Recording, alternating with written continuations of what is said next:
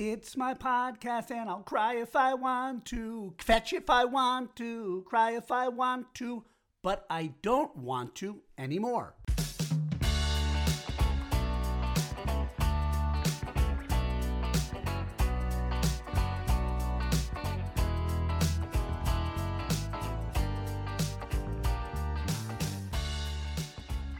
Shalom, everybody, and welcome to Rabbi E in 3. I'm Rabbi Yosef Edelstein, Rabbi E for short, and this podcast is a short burst of Jewish wisdom that I hope will elevate your life. But if it doesn't, don't cry about it or complain about it or don't say anything negative. It's my podcast. I can cry if I want to, but I don't want to cry because I want to examine in this episode how bad negativity is and how easy it is to fall into it. I'm going to put that in the negative. It's not easy to not always be negative. There's a sea of negativity around us and sometimes inside of us, and I know of what I speak. I'm someone who's struggled with this my whole life, and um, I definitely have diminished my own experience, frankly, and dampened the mood and spirit of others around me because of negative speech, negative thinking patterns, and the whole way of living that way. We're going to put it behind us right now and talk about it. Woo. And we could talk about this every single day in a podcast for our whole lives, and it, we'd still learn and reinforce more about how important it is to curb your negativity. Last podcast I did was never curb your enthusiasm, always curb, or pretty much always, your negativity.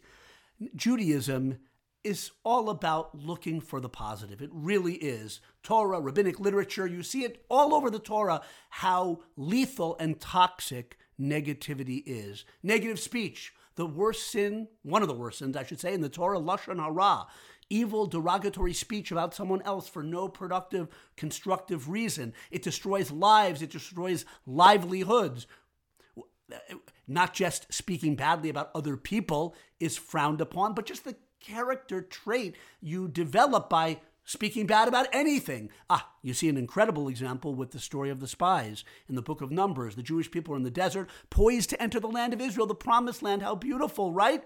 And they send 12 scouts ahead on a reconnaissance mission. 10 of the 12 scouts come back and they speak negatively about the land of Israel, the air, and that, and they end up disheartening the men. The women kept the faith, it didn't cry and weep, but the men lost faith and said, We don't want to go in, we can't conquer it. And it led to the cataclysmic decree of wandering in the desert for 40 years instead of going to the land of Israel. So, negative speech about other people, negative speech about the land of Israel, it, it hurts others. It, it, it changed Jewish destiny in the desert. It hurts yourself it dampens your mood. It, uh, I'm sure, on a biochemical level, it's doing ugly things, and it just obviously you become habituated. And I know, again, a pattern, a pattern of seeing things negatively, saying negative things, it diminishes your human spirit. We're, we were created in God's image, and that means we have this gift of speech and of a mind to see the good in the world. The Torah begins. God saw all that He created, and behold, it was very good. Now, of course, there's times to criticize constructively, of course, but I'm talking about the morass of negativity and complaining that we all can fall into too easily, myself included. You know, over and over in the Torah, it says, like in this week's Torah portion happens to be Re'eh, when Moses says to the Jewish people, I place before you a blessing and a curse. The blessing that you follow the commandments of Hashem, the curse if you will stray after other gods. So he's referring to all the mitzvot as illuminating pathways to connectedness in life, but speech. My gosh, we could make a case that eh, blessing and curse is in your tongue. Actually, I'm paraphrasing a verse from Proverbs death and life in your tongue. What you say and, and how you look at things and how you sit and how you speak about things can lead to a life of blessing for you and others or the opposite. Right now, I'm in a beautiful home, um, a vacation home. My mom, she's living me well, rented for her kids, and we're up here between the Berkshires and the um, Catskills. Beautiful country. Is everything perfect here? No. I've it, it's it's an idyllic setting, but I noticed certain things wrong with the house. I didn't complain. I tried not to. Right? Crazy. You can be in paradise and complain. Adam and Eve were in the Garden of Eden. And were they positive? God told them they can, and actually, some commentators say it's a commandment that they were supposed to. It was a mitzvah to eat from all the trees of the garden except one.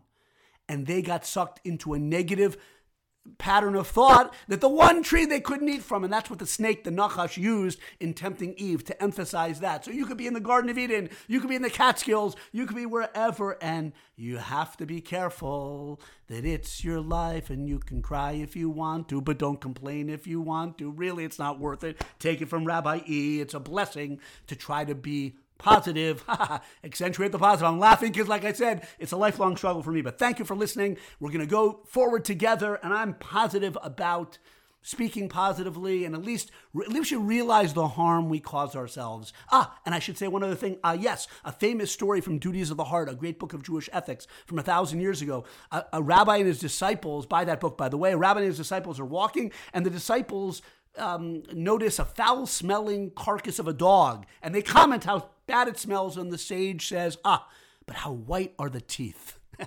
so maybe you can't eradicate negativity right away, but make equal time, equal time for positive things. You notice something negative, make yourself notice something positive in your vacation home, in the hotel, in your every single day. At least give equal time to the positive words and vision, and we should become that way. Subscribe to Rabbi Ian 3. Be in touch with me on Facebook at Rabbi Yosef Edelstein or on Instagram, and hear me next time.